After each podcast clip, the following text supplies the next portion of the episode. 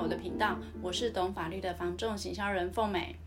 今天是值得庆祝的一天，为什么呢？就是我们懂法律的房仲行销人满一季了，耶，就是十集喽。今天是我们第二季的第一集。那这么重要的里程碑呢，我当然要找一个重量级来宾来跟我一起庆祝一下，而且大家也可以摆脱我这个自弹自唱了哈。那我们今天的来宾呢，呃，也很特别，我们因为疫情，所以我们透过电话连线。那我们邀请到是我们的永淳，永清，永淳跟大家打个招呼。凤美好，各位听众朋友，大家好，我是永淳，很开心来到懂法律的房仲行销人，跟凤美一起聊天。谢谢永淳，就是我刚刚太紧张，还把你的名字打结了。那我们今天呢，呃，为什么会找永淳来跟大家就是聊一下呢？主要是因为其实在前一集啊，我们有提到的，就是说，哎，买方看到喜欢的房子，他就会下斡旋嘛。那呃，就有朋友跟我们讲说，哎，那我有一个买方，他下斡旋的时候跟我说，他也想要做呃履约保证。那但是因为他不太懂履约保证到底是什么，所以希望我们在节目中呢，呃，能够找一个来宾来聊一下这个部分，这样子。所以呢，我第一个呃想到当然就是永存了，因为我们永存在这个不动产的履保这一块已经有大概十年以上的从业经验哦，所以由永存来说明是最适合不过了哦。所以我们先请永存呢，能跟大家介绍一下您自己这样子。呃，很开心今天有机会来上凤梅的节目哦，因为我自己就是这个懂法律的防重行销人的忠实听众，每一集都有听哦。那我觉得这个频道真的是我听过所有谈论不动产的节目当中，可以把专业的实务讲得最实在，而且又很浅显易懂，所以我非常推荐，不管你是消费者，或是你是房仲的从业人员，都要固定收听，一定可以有很大的收获。那我自己谢谢、嗯，那我自己本身是从大学的时候，因为我就是念不动产相关科系的，所以后来其实工作上有十几年的时间都是在呃接触成屋交易买卖的这一块，在履约保证的这个部分也做了将近十年，所以很开心今天有这个机会可以跟大家一起来分享。之前在工作上的一些实务经验，还有履约保证的一些内容。好，谢谢，欢迎永春。好，那我们今天既然要来聊履保呢，我们就先来了解一下什么是履约保证制度呢？那是不是请永存跟我们朋友们说一下？呃，履约保证这四个字看起来好像。就是合起来好像不太容易懂哦，但是其实它是我们现在在生活中其实常常会听到的一个第三方支付或是付款中间人这种概念，嗯，这是它最基本的概念。是，是。那因为不动产交易的流程其实，呃，从签完约到过完户到点交完，中间大概都有两个月左右的一个交易时间哦。那买方他如果直接把价款交给卖方，可能他会担心。嗯哼。所以现在呃就有在推广。履约保证制度就是让买方他不直接把价款交给卖方，而是他把这个款项依照合约的流程跟过户的进度去存到一个独立的第三方账户。那把整个交易流程顺利走完之后，透过这个专户的机制，把中间交易的钱算清楚，入款出款都算清楚，然后再把结清的价款交给卖方。嗯嗯，那这是很像我们在虾皮买东西。钱也不会直接给卖方，对不对？先给虾皮，是这个概念吗？对，现在其实现在其实，在很多交易的机制上面都有这种，就是类似一个中间付款的机制。是。是那履约保证这个部分，它其实就是针对台湾现在在成屋交易的流程去做一个设计。嗯嗯。那由这个履保公司，旅保公司现在大部分都是建筑经理公司，是建金建金公司，他们在做这样子的履约保证服务。嗯嗯嗯，哎，永淳，你刚刚有提到一个字，我觉得很特别，就是说在成屋的交易过程当中提供这样的服务，所以预售屋有吗？预售屋也有履约保证，但是预售屋的履约保证，政府已经有立的专法在做管理，对，它有明确的法律限制，好，可能要要有什么样的行业来做，嗯哼哼，所以一般的履约保证公司可以做这个预售屋吗？呃，我记得不，呃，预售屋的履约保证，它好像是要有建商的工会或是同业来做担保。因为预售屋的流程又更复杂一点哦，他们的建筑时间跟工程造价这个部分，可能就程序又更复杂，包括说点交、建造、营造中间的工程款、期款，其实是更为复杂的哦。所以如果我们买一般成屋的的履约保证的话，其实跟预售屋还是不太一样的啦，哈。对，这个履约保证的流程内容会有点不同。嗯，哎，那它跟银行啊，我们常做常常会有银行有一种叫做价金保管，有没有？那它有什么不一样？价金信托。哦哦哦，对对对，银行常见是价金信托。哦哦，对，有什么不一样啊？嗯，我觉得这个部分其实可以分两个部分来谈。一个部分就是我们我们常常看到，像刚刚凤美提到，银行有很多呃价金保管。是专户保管或是价金信托。那除了在成屋交易的部分，我们会看到有这样子的业务之外，银行其实还很常见，像是礼券啊，嗯，百货公司的礼券，它有的下面都会写一行小小的字，交由哪个银行在做这个对专户或或是住宿券、餐券这些。嗯嗯。那其实银行在做这个呃专户专款专用的业务，其实非常多。对。那对成屋的部分也是其中一种。那、oh. 呃，跟旅保的差异，其实履约保证公司他们的这个设计，它就不会有这些什么礼券啊什么的，它就是针对于成屋交易的流程在做设计，所以它的出款跟它的入款，其实都是搭配着中介代书，我们现在常见的成屋交易买卖的程序在走。嗯嗯。所以，所以在其实对于成屋交易的呃管理、管理价金管理的流程上面。履约保证制度还是会比较专业一点，然后对于买卖屋的消费者来讲，因为它是一个专门针对买卖流程设计的一个管理模式，所以其实，在整体的服务上面也会比较周延一点。那我觉得其实跟银行价金信托最大的差一点是在，如果你遇到违约或是解约的这个部分的时候，是好那。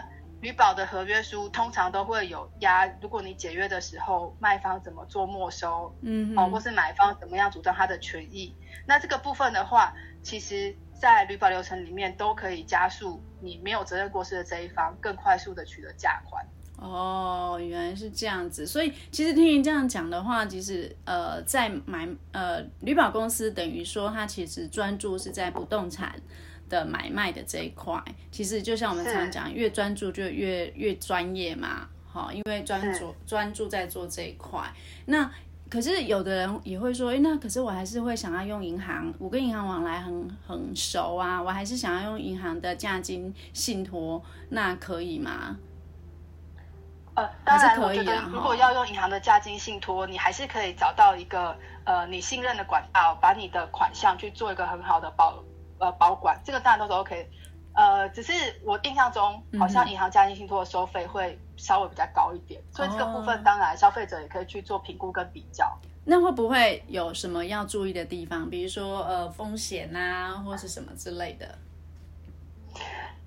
其实我觉得买卖屋真的是一个人生的很大的事情哈。那履约保证的这个部分，它其实就是在中介跟代书之外。等于说有一个履保公司、建金公司，他们专门在做这个交易价金的管理。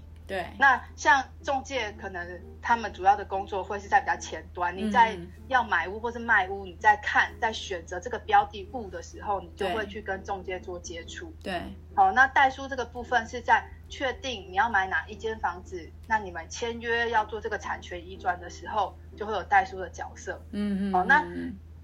履保公司的角色就是除了在物跟权利的移转上面之外，在针对价款的部分，这个部分其实是在目前在呃台湾的交流层上面还没有一个专门的法令去管理的部分。嗯，因为地震是已经有地震事法，对，那不动产经纪人员他们也有专门的专法在管。嗯，所以呃，旅保公司的角色还蛮类似，是因应现在的整个交易市场有这样的需求。对，所以有很多建筑公司开始做这样子的服务。嗯，那其实他的责任，他的责任呢，主要还是在于价款要依照合约的流程去做收付管理。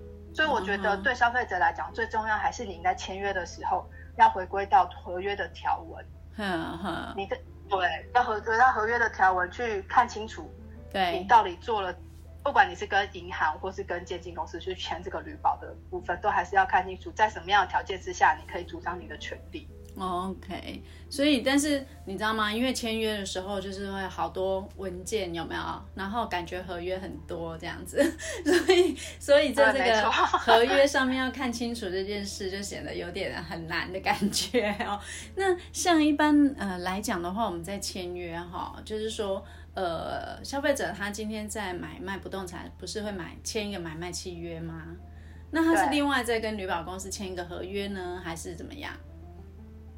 呃，如果是有要做履约保证的话，通常你都还要签一份履约保证的合约。嗯，嗯，也就是说，你买卖双方会签一份，对，你们确定要做履约保证。那这个保履约保证的合约上面，当然就要约定钱要存到哪一个专户。嗯嗯嗯。那在什么样的条件之下，买方要付钱？在什么样条件之下，卖方可以拿到款项？是，这些都会约定在这个履保的合约上面。是是。所以刚刚有提到一个，就是说哦，另外有约定一个把钱汇到哪里去嘛，对不对？那他汇的是旅保公司的旅保专户，对吗？通常旅保公司会在银行开立一个专款专用的账户。嗯嗯嗯。那他每一个账户是每一个人每一个买卖案件都不一样吗？呃，一般来说应该是每一个案件都会有一个个别的账户，他不他不会把。不同的案件的钱混在一起，嗯，这个是应该是做旅保的大忌，嗯，就是一定是一个案件有一个专户这样子。对，所以消费者要注意说，旅保公司提供给你的专户是什么样的的呃内容嘛，对不对？对，他一定跟你签约的这个案件会有一个对应性，不会大家都把钱汇到同一个地方。嗯哼哼。那可是我现在的，如果说我们现在用了这个履保专户了，那呃，可能就像我朋友，他现在想要买方要跟他做履约保证，其实他会比较呃有疑虑的是说，哎，那我怎么确保说他钱是放在这个专户里，呃，没有问题？好，然后再就是说，哎，会不会随时会有人去动用它啊，什么之类的？那呃，消费者要怎么去确保说我这个做履保这件事情其实很安全的啊？呃，履履保专户的款项，不管是要收款还是要出款，原则上都是要依照合约的内容，就是买卖双方你们在签约的时候，这些事情都要约定进去。哦，那呃，大部分的旅保公司，就我的经验来说，其实在收到款项或是出款的时候，应该都会主动通知消费者。哦，所以第一个是说，他可能会用简讯，或是有些旅保公司已经有开发了 App。可能你加入他们的 APP 下载之后，你在交易的流程里面，你可以在 APP 上面查询，或是用简讯、用推播的方式，让你知道目前流程到哪里。那今天买方会有多少钱？那这对买卖双方来讲，当然都是一个呃，你可以去掌握进度的一个呃一个部分。那除了就是被动在家里等旅保公司通知之外，哈，我也会非常建议消费者，就是可以去看看这间旅保公司。嗯哼，有没有提供你一些可以主动查询的机制？是，哦，就是像我们呃，现在有很多人会习惯使用网络银行，嗯哼，我不用是银行开门的时间我才去银行交易嘛，嗯哼，我也可以在网络上面就查到我这个呃旅保专户里面的收支情形，哦，目前里面有多少钱，出去了多少钱，是什么明细项目这些，嗯哼，哦，所以我觉得就是要在签约之前可以去了解，是旅保公司有没有主动通知的机制。那再来就是说，我签约的时候，我签了什么内容？我同意旅保公司付哪些钱？嗯、那再来就是，如果我交易过程中我需要主动查询的话，旅保公司提供我哪些查询的管道？有没有查询的专线、客服？嗯，或是说有没有网络查询的呃账号密码这些可以提供给我们？那让消费者可以有一个多元的查询方式，我觉得这些都是会让消费者更安心的一些方法。嗯哼，所以其实刚刚永存提示的几点，也是我们如何去选择一个合适的旅保公司的要件嘛，对不对？就是包含他提供的文件合约啊，然后他提供查询的管道啊这一类等等的，对不对？对，我觉得对消费者来讲，嗯、既然有做履约保证，最重要就是整个专户的流向要交代清楚。是是，那这个部分就是越。透明，然后越资讯越多越完整，消费者就会越放心。是，等于也是对我们的交易安全多了一个保障，这样子。哎，那如果是像呃刚刚我们提到了，他们现在双方已经决定说，呃，好吧，那我们来做履约保证，那他要怎么办理呀？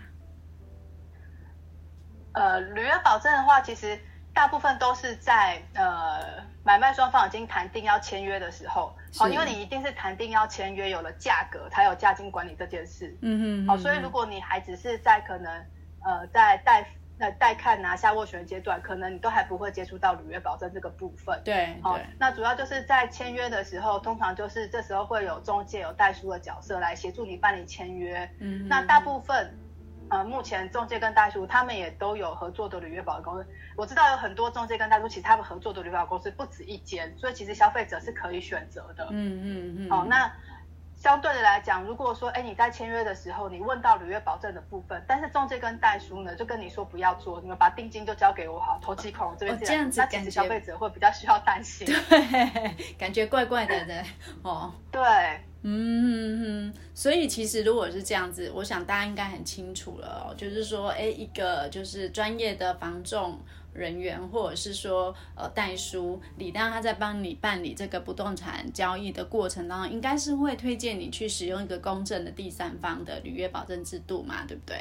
是是，嗯、这样对中介跟代书来讲，其实相对来讲也比较有保障，他们就不用真的经手个动辄上千万的价款。对对，那只需要就是代书负责好产权过户的这个部分，嗯嗯，那中介这边就是负责好这个屋况的部分。对，那大家其实如果相互合作的话，对消费者来讲，整个流程就会更顺畅。嗯哼，所以说保证履约保证制度真的是一个呃可以保障三方的一个制度哦。那也感觉就是这个履约保证的这个制度里面呢、也有很多的一个学问在。我们今天这短短的一集没有办法完全的 聊完哦。那我们感谢永春今天来呃参加我们的节目哈。所以呢，我们的朋友们，如果你有任何有关于履约保证的问题，你想要再进一步的了解，你都可以欢迎留言给我，或是写信给我，我会再请永春来跟大家做说明，可以吗？永春？可以的，也很开心今天来跟大家聊聊天。谢谢谢谢永春，然后也谢谢大家。那呃，我们就是下次如果有其他履保的问题，都欢迎呃大家留言给我。那持续订阅懂法律的房仲行销人，我是凤美，我们下次再聊喽。谢谢永春，谢谢大家，谢谢凤美，谢谢大家，谢谢，拜拜。